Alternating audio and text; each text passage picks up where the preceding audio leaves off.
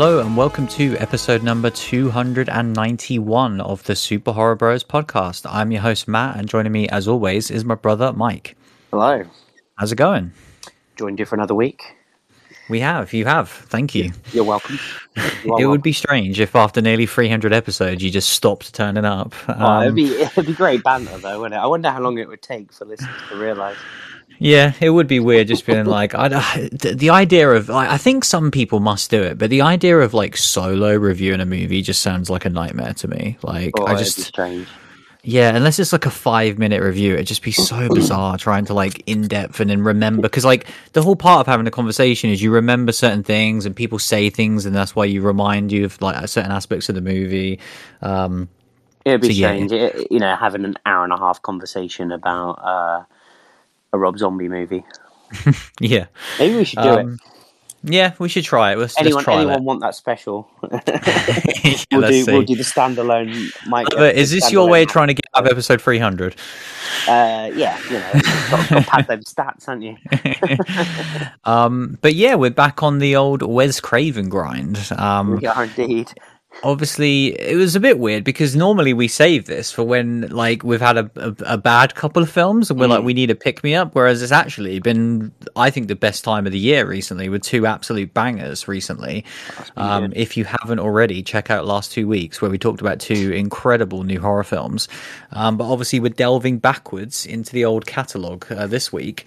Discussing another film that I think neither of us had ever seen before Correct. um, which yeah, there was only a handful of them going into this kind of uh, ranking Wes Craven retrospective, and uh, so yeah, we'll be discussing the Serpent and the Rainbow shortly. A um, little bit of news this week. First one's a pretty nice one. Always nice to chat about a trailer. Loves a trailer. And yeah, we kind of we saw the teaser for for this movie um, only about a month ago, I think, um, and we actually got to see it on the big screen um, ahead of X last week, um, because of course this is another A twenty four film, um, and it is the return of Alex Garland um, with his third movie, Men, um, which is very interesting because obviously this looks way more horror focused than his previous two entries, um, which obviously are mainly sci-fi movies. And I think well, I was thinking about Alex Garland because, like, we've said nothing but positive things about this man on the show, and I think when you look at his first two movies, um, they are just ridiculously outstanding. Um, Ex Machina and, and Annihilation, I think, are both ten out of ten movies, and like two of the best modern modern science fiction movies by far. Um, and I think that's the only reason why we don't like Alex Garland doesn't get brought up the same way that we talk about, you know, Jordan Peele, Mike Flanagan, Ari Aster, Robert Eggers. And I think it is only just because he's more in the science fiction audience. think but like he's so is, yeah. good, isn't he? Yeah, I think I think that's completely all it is. You know, the you know it is just the sci-fi world. I mean, you know, you bring in some of his writing credits, and you then you Yeah. you know uh, then that helps with the horror. Yeah, Um, that is a really interesting point. Yeah. but um, it's mad to think that you know I always like disconnect from that because it was just such a long time ago. Hmm. You know, what, Yeah, was it, what was he the 12, 12 years or something? Yeah, he wrote Twenty Eight Days Later. Yeah, that's Um, mad. yeah, I don't know whether he wrote anything else in the interim, like nothing, Hmm. uh, nothing that I know of. I don't think, but um, but yeah, so like he's obviously dipped his toe in the horror genre with his writing skills, and we're we're gonna get to see his directing chops. Like I say, I, I think having now seen this this second trailer, this is this is very clearly a you know more of a horror movie than what we've seen of his previous two entries. Um, Yeah. which gets me very excited because because yeah, I, I'm absolutely in love with both of those movies. Ex Machina and Annihilation were, you know, two two of my favorite movies that year when they came out. You know, when we did Annihilation for the show, it was, you know, it, it was very high on my movie list. It just, you know, it, it wasn't as high on a horror list because Mm. it, it didn't have those horror. I mean, to be fair, there was some crazy stuff in it. That kind of scene in the house with the creature coming in Mm. was incredibly terrifying. Um, so it certainly had it, and and but yeah, kind of look looking at this trailer, I think it um it's very intriguing. There's a lot of kind of crazy stuff going on in the last kind of 20, 30 seconds of the trailer. Um, I think the the setup is one where I'm like, if it if it didn't look and and not as good, and kind of if the location didn't have me as as kind of intrigued. I think I would have been put off a bit by it because it is kind of is she being haunted by by some something or what's going on? And, and it had that kind of haunting vibe and I was like oh no. But then the location and then what we got to see in the, the final parts of it kind of got me. So I'm you know I'm I'm pretty goddamn excited by it. I think kind of you know he's on fire with the movies he's putting out and A24 are, are on fire after what we've just seen so I'm I'm pretty excited for the next entry of those two combined yeah, like obviously after the teaser trailer, we kind of it, it, very much just put the vibe out there, and I was already digging it, even though we mm. didn't really know much about it. Just the visual style, it looked very creepy and haunting and very horror-y. Um, seeing this proper full trailer, I absolutely loved it. Like it had me hooked immediately, and it was a trailer that the second it ended, I just was like, "Oh man, I want to watch this movie so badly." Like there's so many questions that I'm already asking. Um, it was fun to see a lot of sci-fi in there because I mm. wasn't expecting that. Obviously, like the vibe trailer didn't give off anything science fiction to me, and then you see this, and there's clearly a lot going on in the science fiction realm, um, as well as still being very much a horror movie, um, just because of how creepy and unsettling the entire vibe of the trailer is. Um, yeah, I loved it. I love this whole yeah. concept. I love when you kind of have like an actor playing multiple roles as well, as we see in the trailer.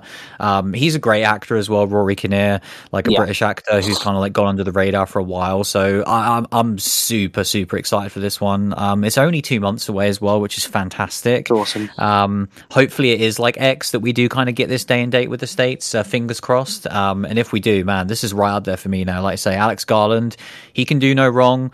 Um, and so the fact that he is doing something more horror focused just gets me so excited, man. Like we just have so many of these directors that are returning this year, and it's just it's just so a joy good. to cover their films, isn't it? This feels so um, British as well with with the yeah. looks. Oh, the first uh, shot of the trailer was like yeah. so British immediately. I loved it, and and it, it's specifically British countryside as well. Yeah, which is kind of what we've spoken about ourselves to kind of mm. see the British country side and see that kind of you know these country roads and and how isolated you can be so quickly um you know i think um if it if it taps into that at all like uh, i'll be absolutely buzzing and even from the trailer you know the the initial trailer where you kind of see her in like the um uh, big old kind of under a bridge isn't it and, yeah. and um all of that like feels close to what I want, and I just need it to be, you know, I just need some big high country hedges and tiny little narrow roads, and, and I'm sold.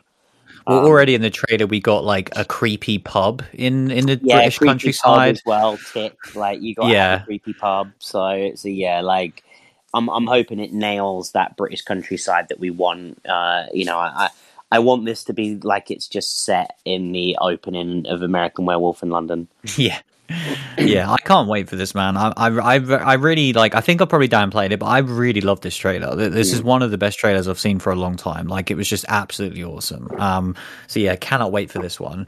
Um, but next up, uh, this is a little kind of a small update, really, on, on what might be in the future of uh, one of our favorite directors, uh, Mr. Robert Eggers, who, of course, returns very soon, um, in in about a month, in just a few weeks, obviously with the Northman. Um, which as we slowly get closer to that, I am getting really excited for. Like, I think I discussed really that, like, I'd only seen the trailer once and I thought it looked good, but it isn't, you know, it didn't blow me away. I think that kind of like it being like a medieval Viking thing, that's not massively my mm-hmm. vibe. Mm. I can like that, but it's certainly not something I'm massively into. But it was very much just like, okay, I'll put this out of sight, but I know Robert's directing, the cast is filled with people that I adore. Um, and then I only have to just think about how much I absolutely love The Lighthouse, and it gets me very excited for The North Um, but we've kind of known for a little while a, a, project that has been floating around that Robert has very much been alluding to and wanting to do, um, which is a remake of Nosferatu um, which I think right off the bat, that's kind of like when you try and match a certain director with a certain remake, that is like the most perfect one thing ever, isn't it? Yeah, like it's crazy how perfectly those two things align.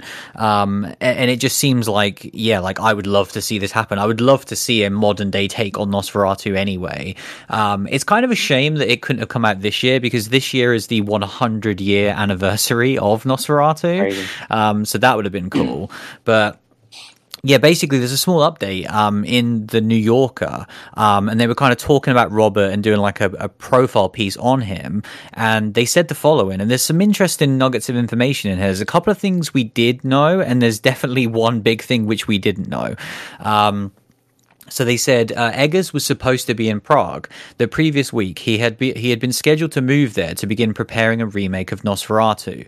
The new version featuring Anya, Anya Taylor Joy, which we did know, um, and Harry Styles, which we didn't know. Um, but at the last minute, Styles has pulled out, citing scheduling concerns. Uh, Jarin Blaschke, uh, Eggers' cinematographer, has already enrolled his daughter into school in Prague, um, and that's kind of the end of the quote. So like there's a lot to unpack there. There's a lot of stuff which we obviously did know. I also want to give a special mention to the cinematographer Jarin because he is insanely talented. Yeah. Um, obviously, he was the cinematographer for The Lighthouse, which was one of the best looking movies of all time, and he's obviously going to be the cinema or is the cinematographer for The Northman, which is why I am very excited for it. And so it was great that he was on board as well. Um, and obviously, the fact that he's like already in Prague setting up family there, it seems like say, this was very I, much going ahead. I love that as well well that like the the effort for the craft you know like mm.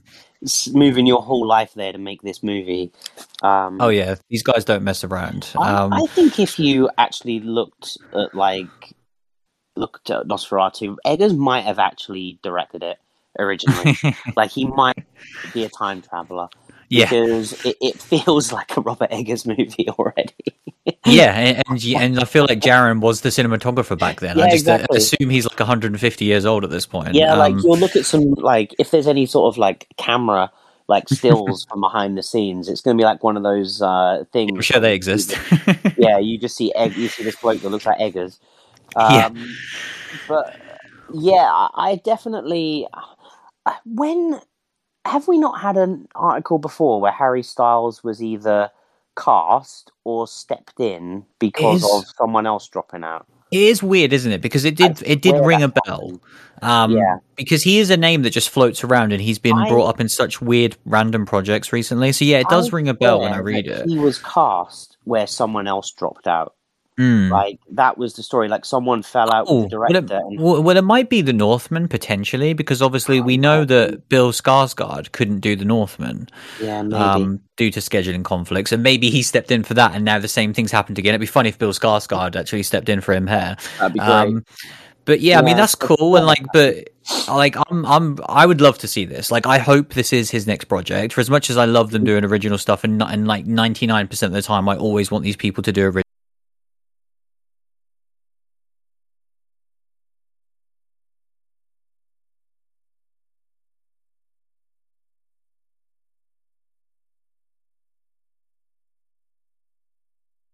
original stuff being in it as well. Yeah, um, she like she's such an expressive actress. She's just perfect for a movie like this. That's probably going to have very limited dialogue. And then yeah, I mean Harry, like I'm fine with, but I'm not like yeah. devastated that he's pulled out. But I am just I'm very curious who they get. Um, mm. because I do.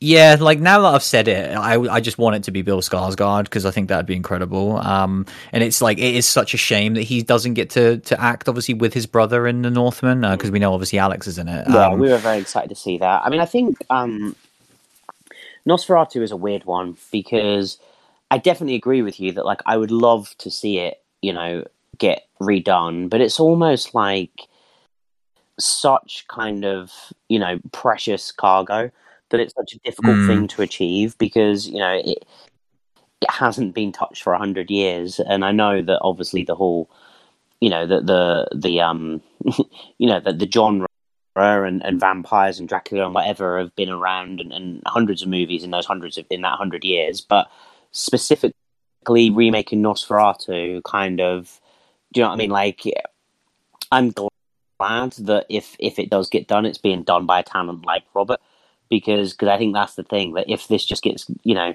someone that's just put out a random ass horror movie and then remakes mm. Nosferatu, that would have been a shame. Um, yeah. and it, it, it, may have even happened.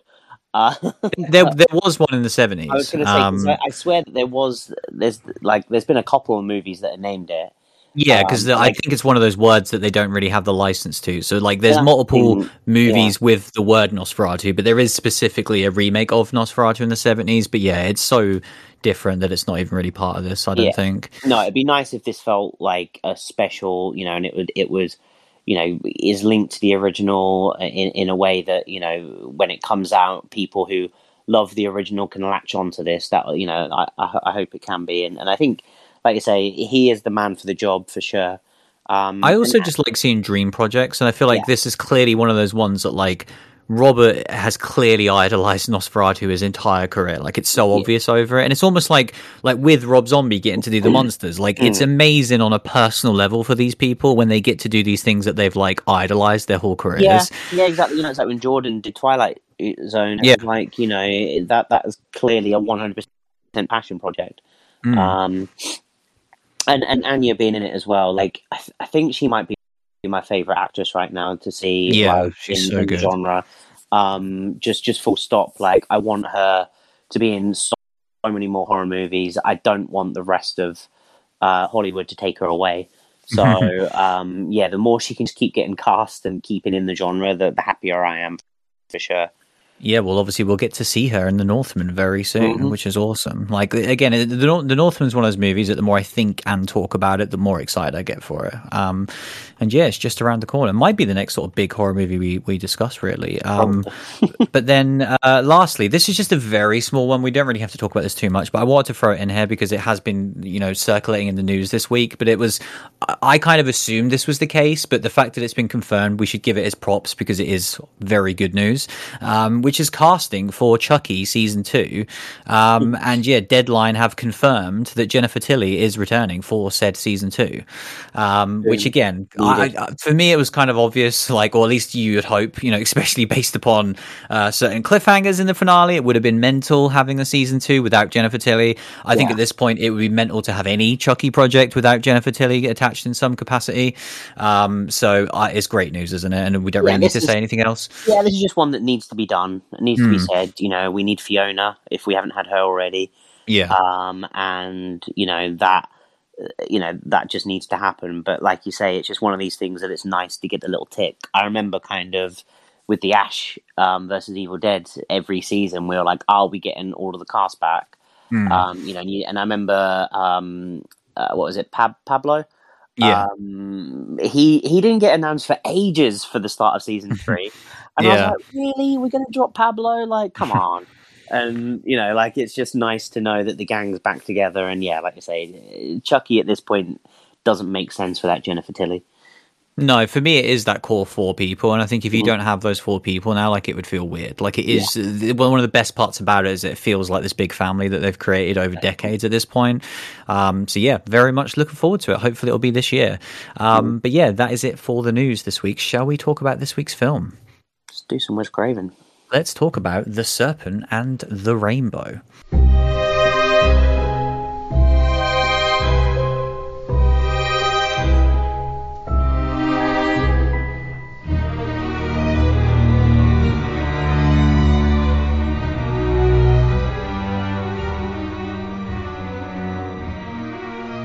So yeah, I mean, this is a this is a weird one in terms of like the the, the usual precursor, I guess, to a Wes Craven movie, um, because I, I knew probably Wes Craven movie. I, I, knew probably nothing about this. Um, I feel like just, I mean, I hadn't seen it to start with, and obviously there was about four or five of these uh, Craven films I hadn't seen. Mm-hmm. But I would say at least all of or all of the other ones, I had like either a general idea of, or I'd at least seen conversations in the horror community surrounding them. You know, especially something like Swamp Thing that I'd never seen, but I'd yeah. heard a lot about that over the years. This movie, like, never gets talked about. I, I, genuinely think it is the least talked about Wes Craven movie, full stop. Yeah. Um, it's almost like his forgotten film. And the fact that it's in the 80s, you know, coming off the back of some big movies. Um, it's it's a weird one, isn't it? And it's just such a weird, like, I mean, the title's weird. I don't know. I, for me, everything about this movie is a bit weird. What do you think about it? It definitely is. Like, I think I, I remember vividly the artwork mm. and seeing the artwork tons of times and being like, "Oh, that's a Wes Craven movie," but I'm not jiving with it. Mm. and like multiple times been like I should watch this and just just like looking looking at the cover art and just being like "Ah, this just doesn't look like it's for me. Um, No, the, the, it doesn't look good. It's very weird how, like, it, yeah, like you say, it massively boldly says from the director of A Nightmare on Elm Street, and you're like, hell yeah. I just and remember it- and, I, and I vividly remember the tagline "Don't bury me, I'm not dead." Like Yeah, that's dreadful. one of the worst taglines I've ever heard. When you think about you know Wes Craven movies having some of the best taglines ever, like it's that is mind blowing how bad that is, and then the fact you've got this guy in just this like white makeup that just doesn't it just doesn't look like anything. It just looks stupid. Like it is weird. It, it looks like with the title as well. It looks Mm. like uh, a fan made artwork. Yeah, for, for, it for a does. movie that doesn't exist. That- yeah, that's, that's what it looks and feels like, definitely. Um, yeah. but yeah, so like, yeah, uh, as with you, I've never seen this movie, and, and to be honest, you know, the other Wes Craven, you know, like like Swamp Thing and a couple others, like I I've had like, you know, wants to watch, but yeah, this one is one that I've kind of always avoided, um, and yeah, like kind of going into it, I had I had no idea what this was about. Um, you know, the movie started, and I and I was suddenly like, hang on, that's that's the president from uh, Independence Day. What's going on here? Um, because um, this movie As someone who doesn't know Independence very, Day very well, which character is is said president? yeah, so we we uh, have our, as our lead in this movie a Oh, very okay. young Bill Pullman. Right. Um, and um, yeah, weirdly enough, as well, we do get uh, Michael Gough in this movie as well, who is Alfred from the old school Batman movies, which is also very strange. Wow. strange for me, anyway. I mean, he, I was just kind of like, oh, there's Alfred. Okay, cool. Um, I, d- I can't believe you. I don't know how you picked up on who these people were. Like, which I'm trying to figure out which character Michael Gough played now. Oh, he's in it like twice. He's when he when he comes back and goes to like get given the project when he's with like the rich people At the dinner. Yeah, at the dinner. He's there, Right. and I think he is the bloke who kind of says to him, "Oh, there's a zombie thing. You ought to go do that." And like he's kind of like Oh, the- right. I don't know what you'd class him as, like a professor or a Mm. businessman. He, he's a man in a suit. I think like the pharmaceutical company, aren't yeah, they? he's like a, a, Mm. a, a yeah representative for the pharmaceutical company, I guess. Yeah. Yeah. Um, but yeah, this movie kind of stars Bill Pullman, who plays uh, Dennis, who basically um, he's some sort of scientist who travels. Where did he start in the movie? I don't know. He was in some strange place, and basically, the movie starts with him getting abandoned in in like Yeah. the middle of nowhere, and then it fast cuts to him being like completely stranded in the middle of nowhere to him back in the city, like back on. And I was like, "Is this a flashback? Like, what what's going on?" And then and then it's just him. That was my first major note that I wrote down watching this movie, Yeah, like, where, where? I had to rewind it because I was Yeah. like, "Is the did, I did I miss? Is the movie broken at this point? I was like, like- what the hell happened?" I was like, I wasn't paying attention for five seconds. Mm. I feel like maybe I missed something massive, like I don't know, a helicopter landing. Well, it's the Um, big setup of him getting stranded, and I'm like, oh, okay, so that's Yeah, what this this is the movie's movie. about. Like, I'm like, okay, it's about this guy stranded trying to get out of this location. That's interesting. And then yeah, just jump cut to him sitting in a suit, fine, and talking about said experience. Yeah. You're like, what the I, I can't remember if it is Michael Gough he's talking to then, but yeah, he's Mm. basically saying like, uh, "Oh yeah, that was rough when you got stranded and you had to walk twenty miles to get saved." He's like, "Yeah, I'm hardcore," and Yeah. and he's like, "Well, yeah, you're hardcore. I've heard about this uh, zombie powder. Interested?" and and uh, Dennis is like, "Go on, I'm listening." and uh, basically decides that he's going to go off to where is it, uh, Haiti or somewhere like that. Yeah. Um, yeah, to try to find this drug that um, turns people into zombies. Mm. And uh, the setup is so hilarious because he's literally showing a picture of a man, and they're like, "You see that man? he died twenty years ago, but that picture was taken yesterday." And and Dennis is, you know, the character's just like, "What? Well, he's clearly a zombie. I'm, I'm where's when's the next flight?" I'm like, "There's."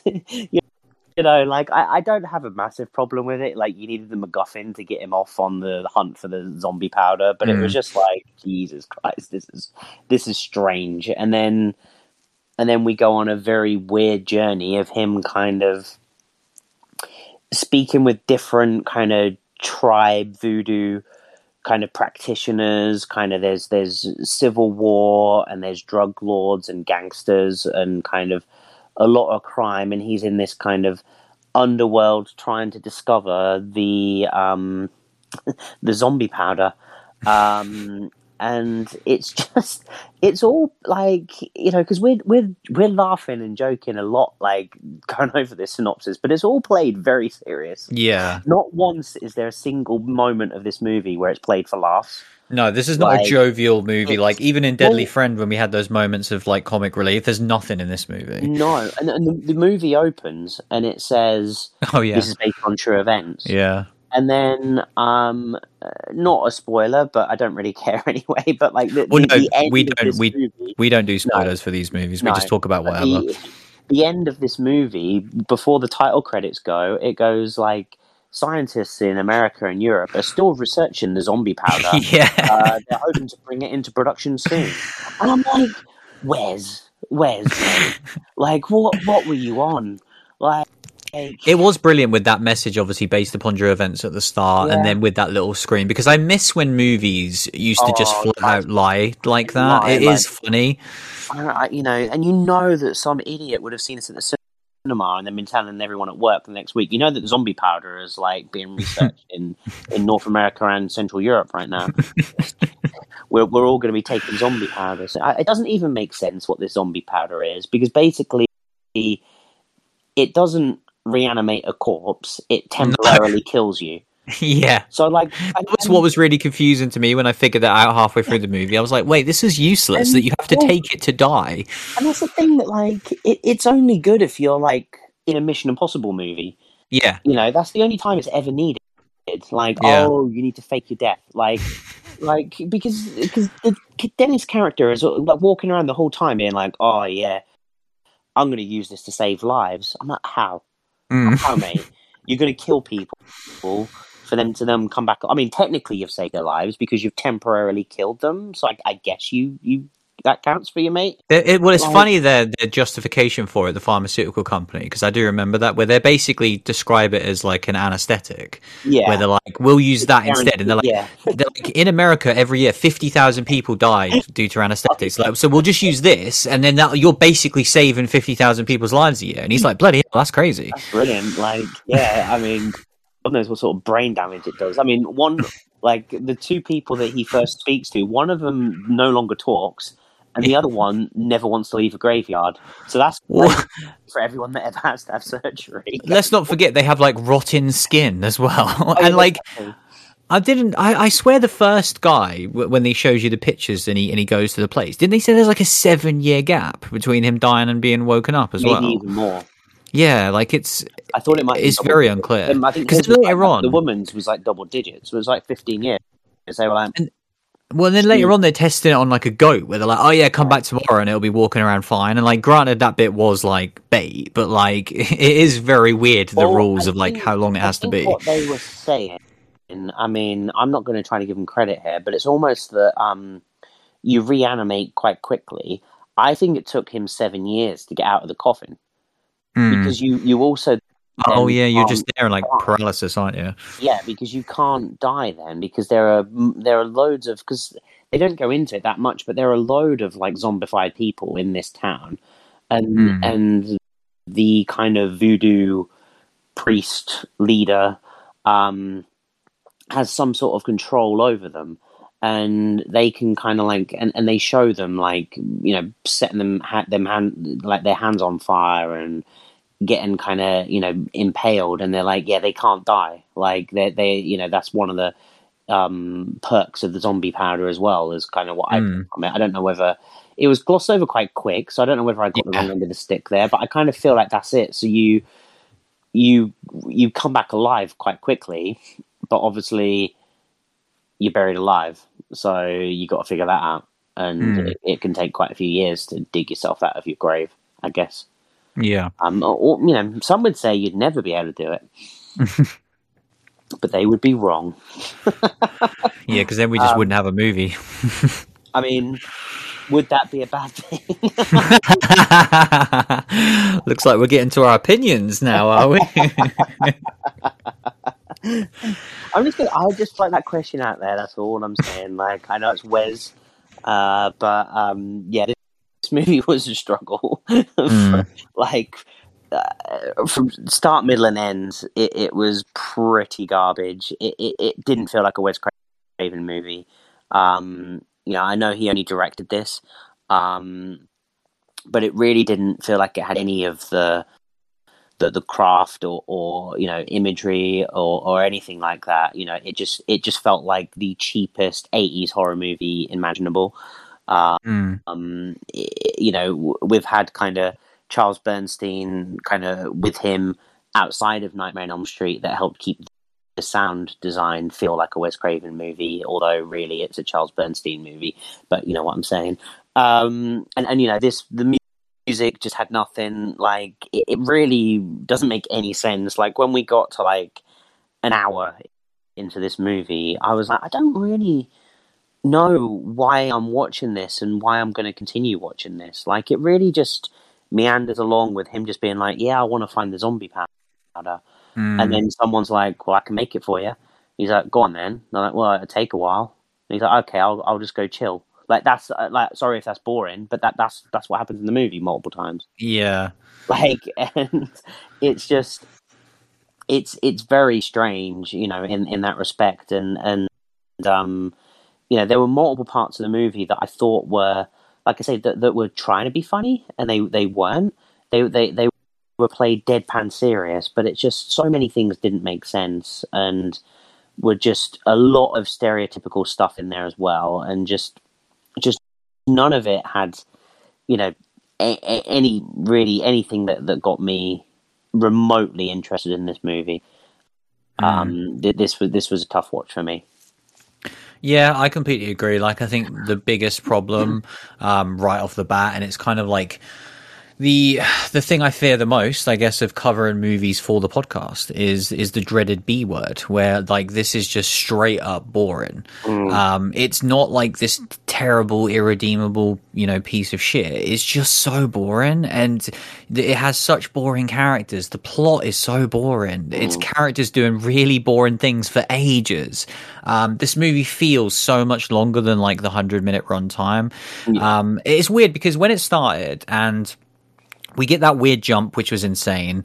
Yeah. Um, but then once it was like they was they was throwing the, the zombie word around, Yeah. and it was kind of like this different take on it. You know, introducing the medicine aspect of it. I was like, oh, okay, this could be really cool. Like, I want to see a different take on zombies. Um, I think like the reason why I hold up uh, George Romero's Martin in, in such high regard is because it was such a different take for vampires, especially at the time. Yeah. And so I thought, okay, this is like towards the end of the 80s, you know, like peak, you know, we've already had like the Dead trilogy at this point. Um, and it's like, okay, so what is going to be their take on it. Um and and this being based upon a book as well i thought it would have a very strong narrative. And it's just like interesting setup. And maybe it was just a poor adaptation but the the i the idea of the actual drug and reanimating people is cool but the way it's shown in the movie is just so boring. And like I say we then have this lead character who i just don't think is anything. He's just a dude who's sent to a place for that reason. Like that's his main motivation. That's his main personality. That's his everything is just his mission like i couldn't tell you anything else about well, this not, character not until after five minutes he arrives, though, because then all he cares about is getting with the woman that's there. yeah Like he Yeah, exactly. says that, and he's in a monologue. He was like, "Well, I Oh. was interested in the zombie drug until she turned up."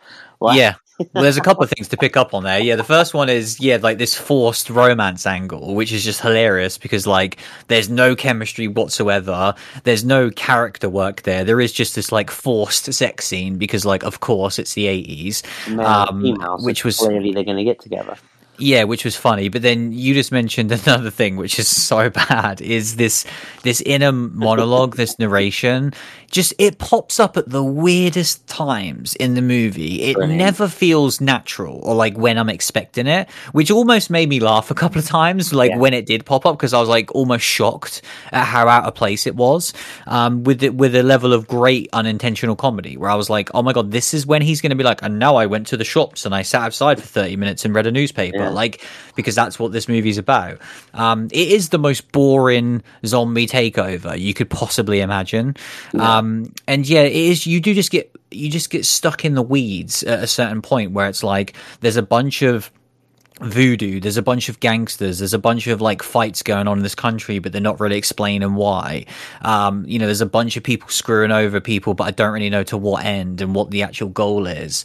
Um there's so many hallucinations and dream sequences where you just lose track of what the hell is going on and what's even happened to dennis at that point where i'm like what is his reality at this point? And what has he actually experienced? And is any of this happening? And then once you start to think that and you think oh maybe he is still stuck in that wilderness at the start of the movie. Then you kind of just can't stop caring. Would have yeah it would have um but then you just kind of like i just stopped caring and so then yeah i, I was with you that like I gave it an hour and I was waiting for the movie to have an interesting plot to hook me um, or anything like that. And once we hit the hour mark, then I just knew it was a lost cause. And so then, like, the next 30 minutes was just so dull and I was just waiting for it to finish. Um, I think the only positive about watching the rest of the movie is like, we did get a flaming man right at the end, Yeah. which was the highlight of the movie for me. Like I genuinely was like shouting at the screen. I was so happy um, because we I don't think we got one. we had the two Wes things because we had the flaming man, but we also had a character just randomly jumping through the air. yeah, the the tackle that he receives, where it's just this person that you, you can't physically be at that angle from a standing position. Like that person was catapulted from ten foot high to tackle Dennis, and and I was like, brilliant. We've got the we've got the. Uh, unnecessary person flying through the air tick and then yeah then we got the flaming man.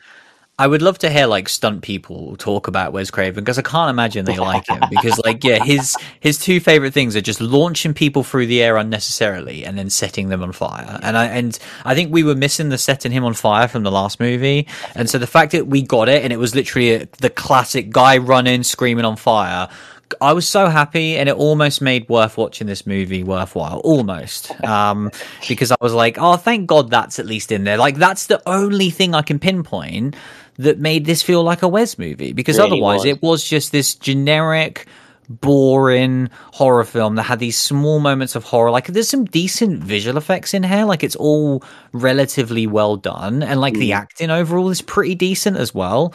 But it was just such lack of characters, which I was so disappointed in. Like I say, given this is based upon a book, I really thought like, oh, okay, the writing's going to be there. That'll take care of itself, and I'll get to see some cool Wes stuff behind the mm. camera. But man, this is like the most I've struggled to get through a movie for the podcast for a very long time.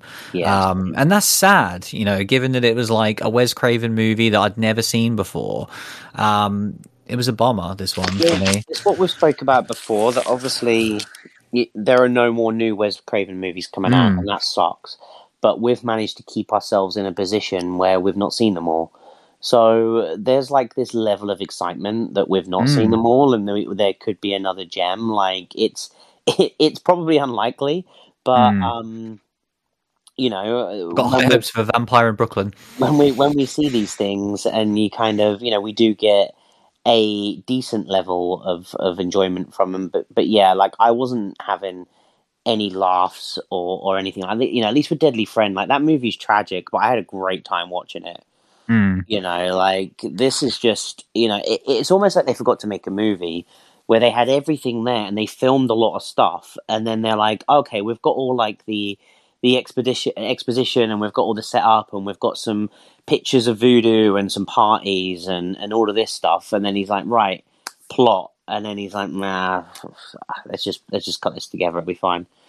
Um because it's really strange like the amount of times that they just cut to like a load of people doing a weird voodoo party. Yeah. and it was almost like the most hilarious like i could just i i i, I managed to see myself behind the camera seeing the actors like standing there not moving with like okay you stand with your face right in front of the camera. When i say go you scream and put your arms in the air and then run off jumping. And it was like you could almost hear the action and then when you mm. cut to the scene you saw the characters like jumping it was almost like it was not edited well enough where you almost got that second of them not moving If you know what Yeah. I'm trying to say, where it almost felt like it was a play where we suddenly saw them kick into action and then the scene started. It was, I don't know, I like, I don't know whether you felt that at all, but I had that a couple of times where I was like, I feel like this wasn't edited right. I feel like we're in the scene before the actors know that they've gone live. Um, Yeah, well, those scenes were just so disconnected from the rest of the Yeah. movie, where it clearly felt like they were like, right, we just got a X amount of film dedicated to these sequences, and at some point we'll just throw them in the movie when there's nothing else going on, when when Dennis isn't doing his riveting stuff, such Oh, as waiting to find some zombie powder.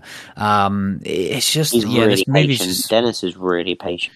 Yeah, he's a lot Um, more patient than us. It was just a boring one. This one, and it's it's not even an interesting backstory or anything to this. Like even reading about it today, there really isn't much about it. Like the only interesting thing is obviously this is on the upcoming season two of Cursed Films uh, in a couple of weeks. Brilliant. Um, and obviously based upon the fact that when they were like filming it in in Haiti, like there was some sort of political strife and civil turmoil that Okay. happened during filming, and they basically had to move shooting to the Dominican Republic like halfway through filming.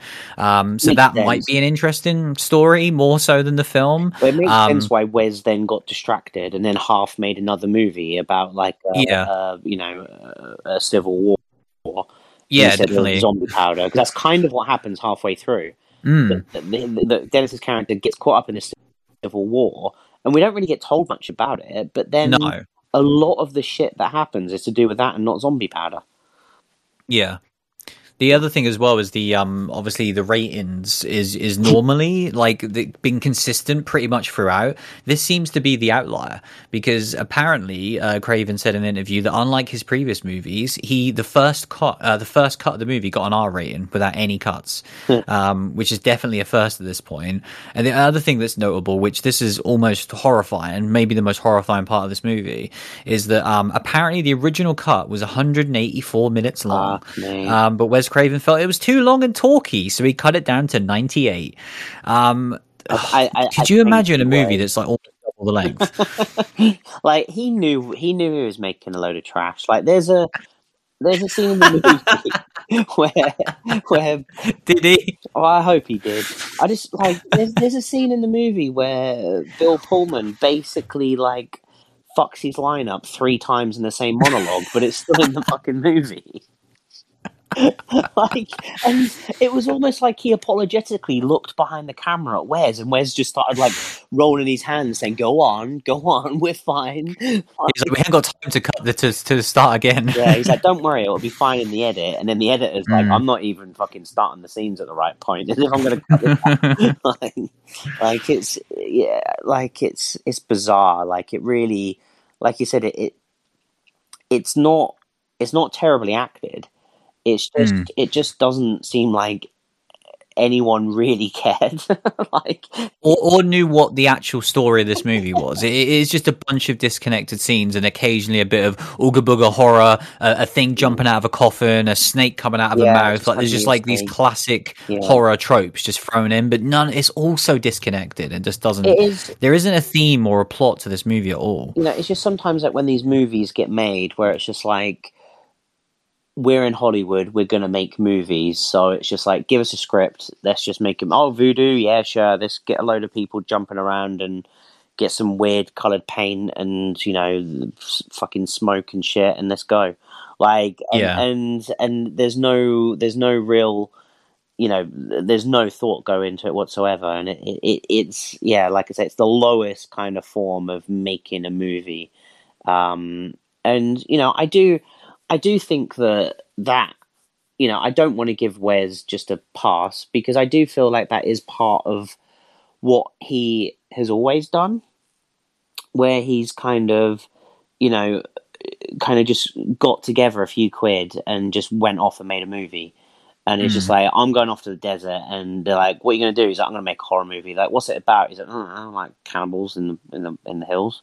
They're like, "Okay, like here's here's a bit of money, off you go," and then he makes a movie that we absolutely love. Like, it's just that he's managed to like turn that kind of you know, I'm just here to make. I want to make movies, and I and I want you know, I'm not I'm not putting like t- tons of time into a script. I'm not even producing a script for this one. I'm just gonna. I'm been given this script and I'm gonna make a movie. And and yeah, like we, you know, when we get the wins, it's great. But when we get these sorts of things, you can kind of see it, it is it's staggering. This doesn't happen more often. I think is what I'm getting at.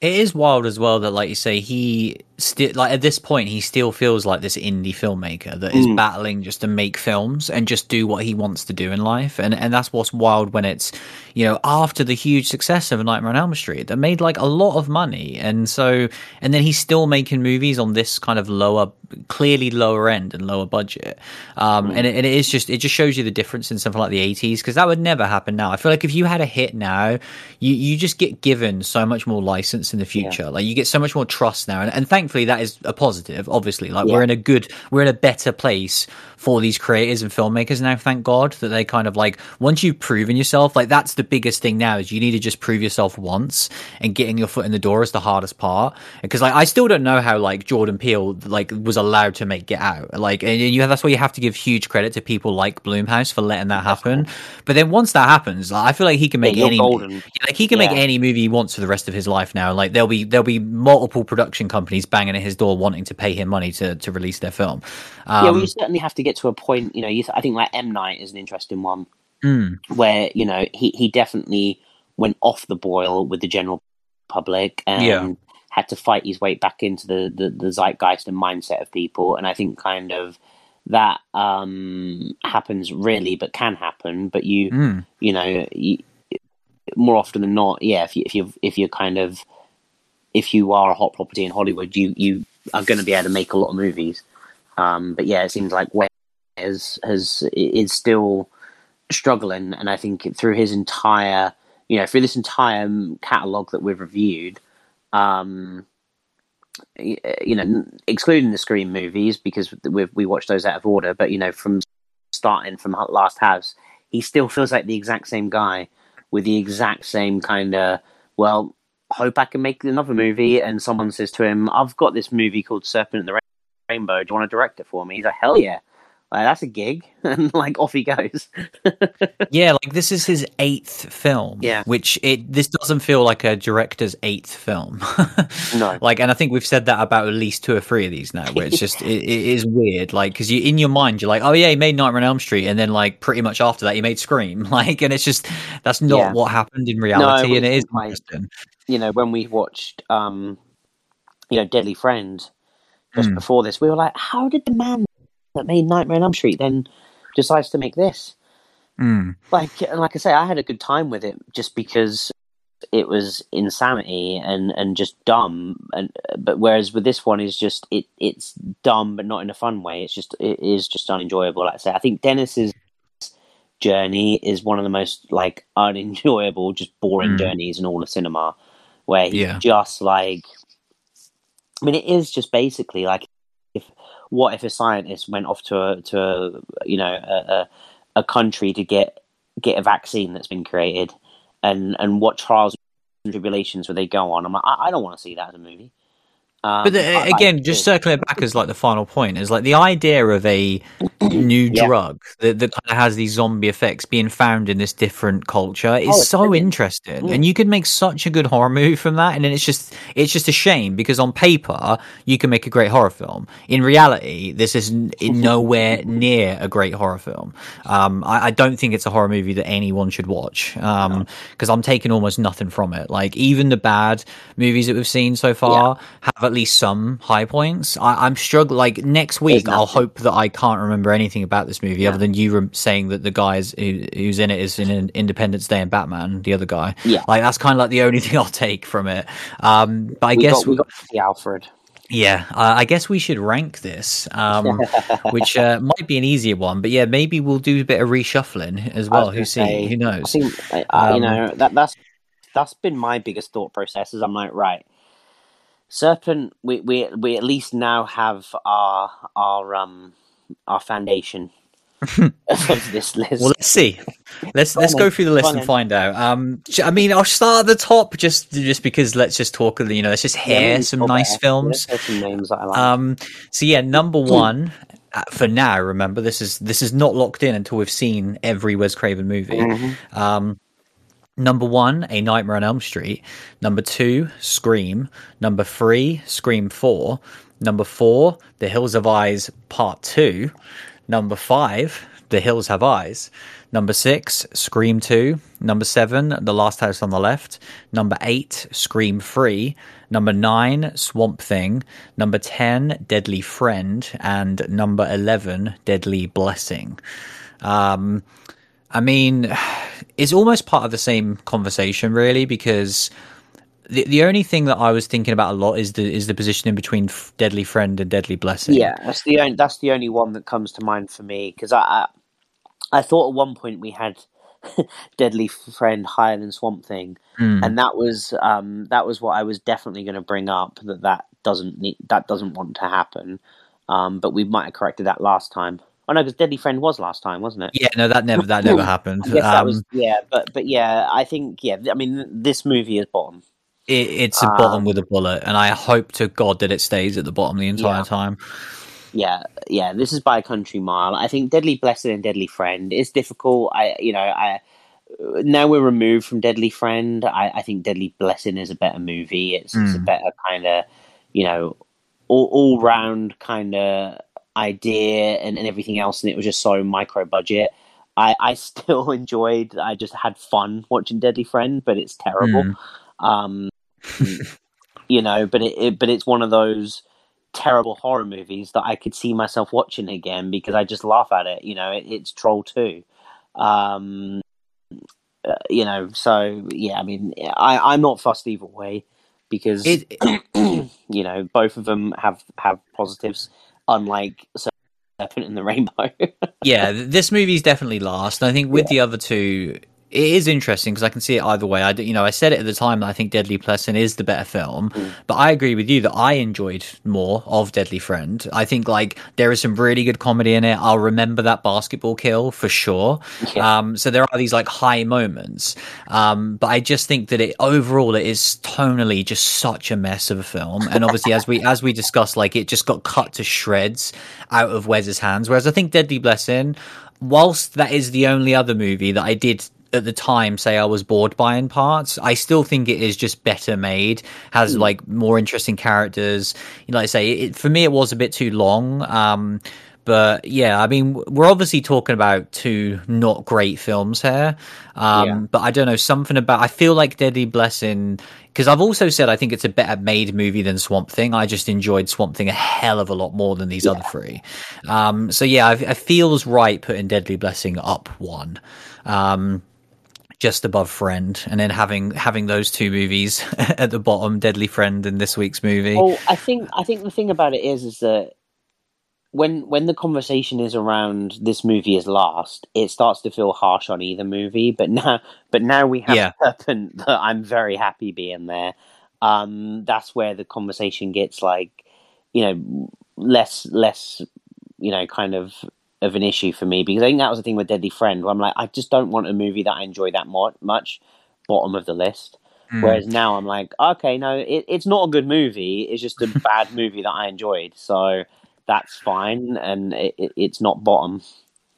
Yeah, and it's also good that it's like, well, the number 11 right now, you said you enjoyed. Like, that's mm. good. Um, it is funny because I remember when Last House on the Left was bottom and that, that just felt oh, so yeah. wrong. Yeah. so, like, I'm so glad that that's like, that's mid table at this point, which is, which is fantastic. Um, yeah. But yeah, it's interesting. Like the more I look at this now, the more I am getting, and maybe it is just because we've seen it more and more, but I feel very good about it. Mm-hmm. Um, I think Scream 2 and Scream 3 are the hardest ones to kind of finalize. Like I'm, I'm happy with everything else and I can't imagine I'd want to move it. But I think yeah. the Scream sequels are so hard to talk about because yeah. We said at the time we didn't want like all Scream movies to be at the top, but I would also say that like three of his best movies are Scream movies. It's, um, it's incredibly tough because obviously he he does revisit Nightmare on Elm Street, and we are going to mm. get hmm. there. Um, oh, and, so and you've, you've never really seen you've seen like clips of that movie and stuff, haven't you? But you've not seen I, it from start to finish. I have I have seen it from start to finish, but easily like way before we started the podcast. So like Yeah. now that it's only I think I think it's Shocker next, Yeah. and then yeah, New Nightmare. So I'm gonna make sure I'm gonna watch. I'm gonna start with part two and make sure I've watched all the other sequels prior Oh, to that. That's Um, promise right there. That's that's uh, that's set in stone. That So I'm, I'm like, oh man, I'm so excited for New Nightmare. Like, I Yeah. cannot wait. That was honestly one of the main reasons why we wanted to do this retrospective because I was like, man, that's just such a cool movie that I've not seen for way, way, way too so long. Um, Like, especially but- being like two years before Scream as well. Like, it's just wild that Wow. that came before. But the thing about that is, it's so different to Nightmare on Elm Mm. Street. You know, because it, it's almost not really a sequel. You know, Yeah. it, it's this adjacent thing to, to Nightmare on Elm Street that's incredible. Um, you know, but when we talk the Scream movies, he made four of them, Yeah. and you know that that does become tricky when we love them that much. But I think you do have to kind of, you know, I, I, I think the separation we've got for them feels feels right for me. I think Hmm. you know one and four are really incredible. I think the other two are really good, and, and, and obviously where they show on the list is where you know where they rank in the order of the Scream franchise. Um, and and it kind of sits about right with me.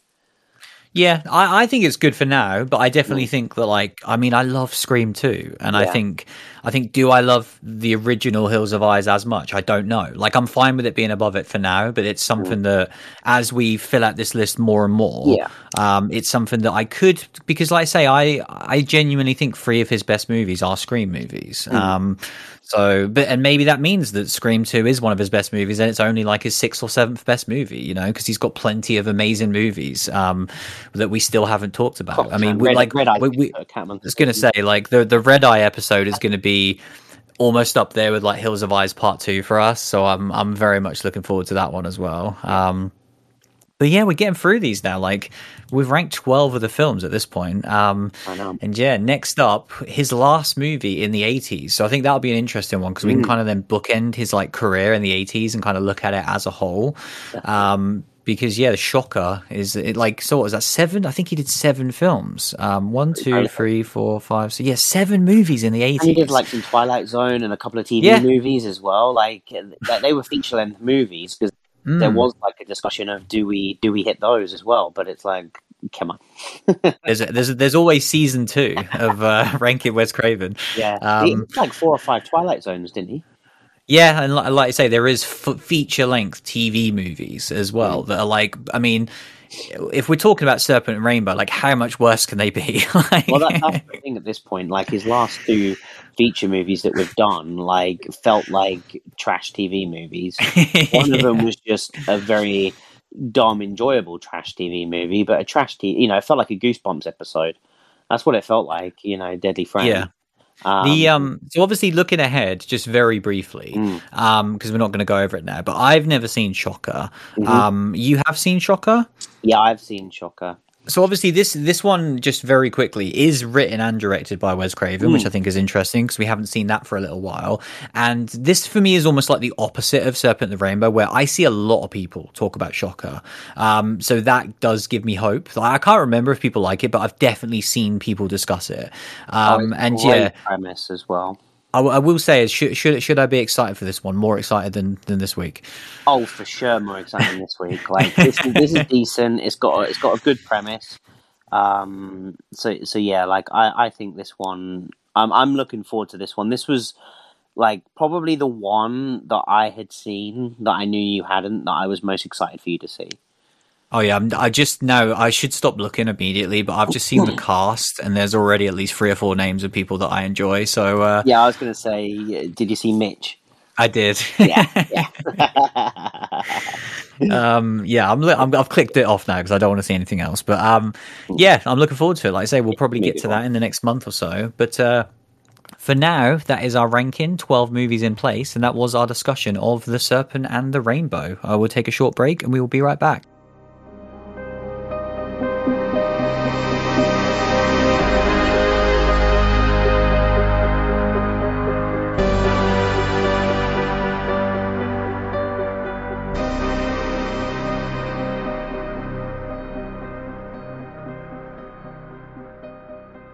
So yeah, that is pretty much it for another week. Another episode in the bag. Um, who knows what we'll be doing next week? Well, we can't. We might know one. at it this was a point. tough one this week.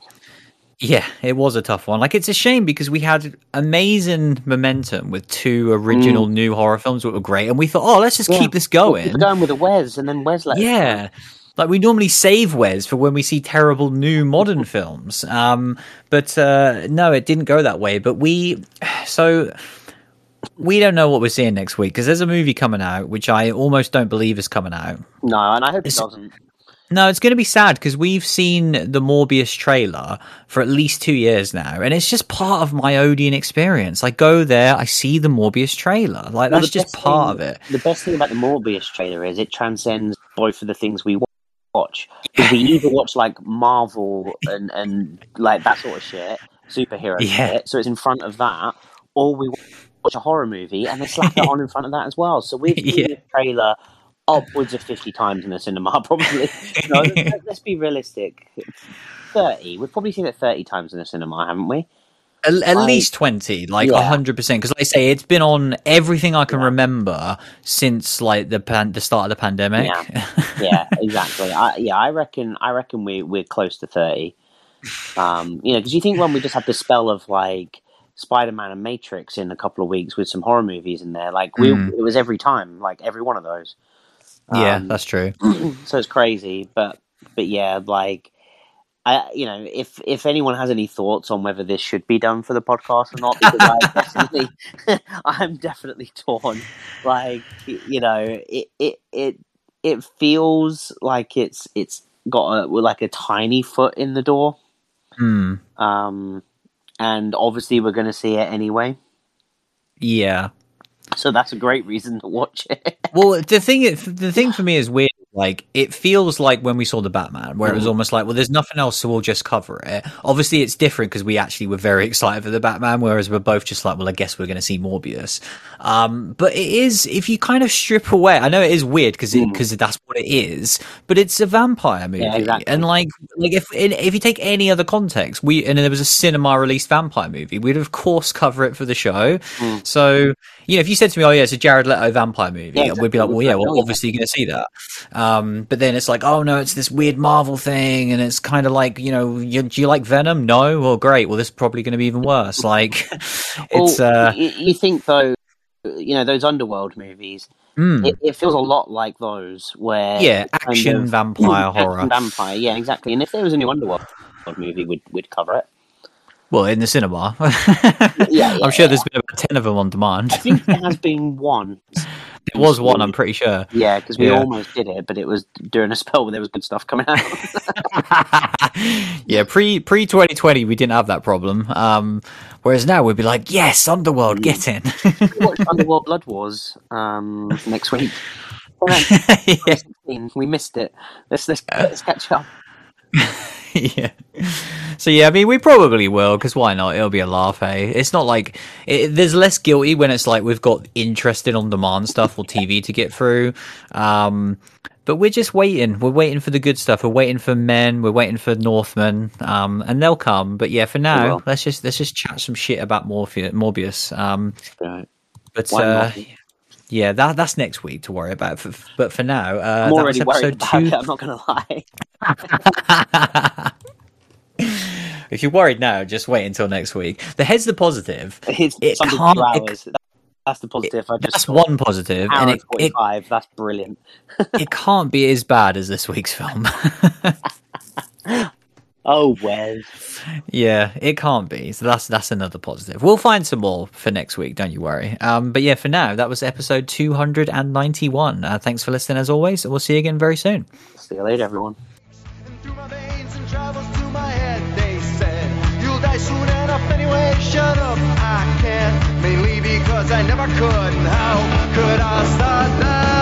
Honey, I'm down. Now Love me now